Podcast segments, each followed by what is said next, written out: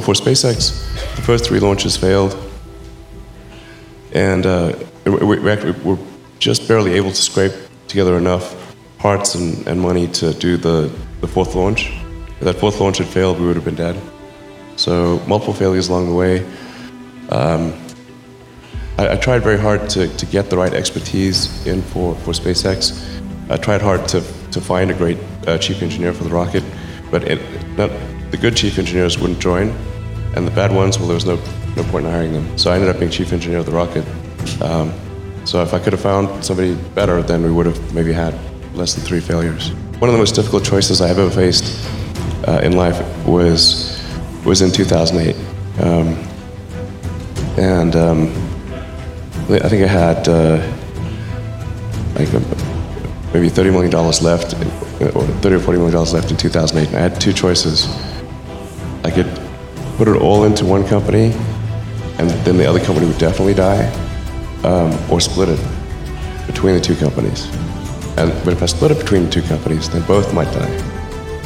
Um, and you know, when you put your blood, sweat, and tears into creating something, and building something, it's like a child. Um, and so it's like, which one am I going to let one starve to death? I couldn't bring myself to do it, so I put I, I split the money between the two. Fortunately, thank goodness, uh, they both came through. It's like if I mean, we're all going to die someday. And if you're going to pick some place to die, then why not Mars? Okay. You know, if, if we're born on Earth, why not die on Mars?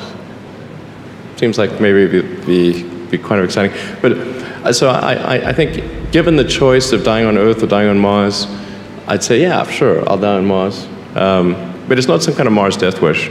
Um, and, and, and if I do die on Mars, I just don't want it to be on impact. Well, um, like I said, I think um, if, if, you, if, if, you study engineering and, and you figure out how to design new things, um, then um, it's relatively easy to start a company. Um, you just need to get a few like-minded people um, with you and, and then focus on creating a prototype, a compelling prototype as soon as possible. and then the, you know, there's, there's, a, there's a strong venture uh, capital industry in this, in this country that will give you funding to take things to the next level. Um, and that, that's all there is to it. Um, and, and you, you, might, if you know, try it a few times, you might may or may not succeed. But um, I think sometimes people fear fear starting a company too much. Um, you know, to have to say, really, what's the worst that could, could go wrong? You're not going to starve to death. You know, you're not going to die of exposure. Um, what's the worst that could go wrong?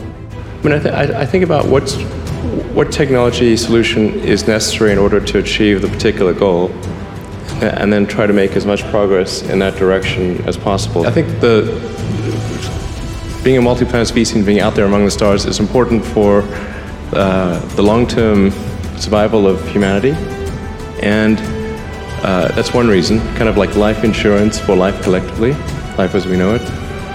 Um, but then the part that I find personally most motivating is that it creates a sense of adventure and it makes people excited about the future. Um, if you consider two futures, one where uh, we are forever confined to Earth until eventually something terrible happens, or another future where we are out there on many planets, maybe even going beyond the solar system. Um, I think that second version is incredibly exciting and inspiring, and there need to be reasons to get up in the morning.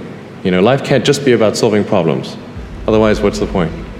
There's got to be things that people find inspiring uh, and make life worth living.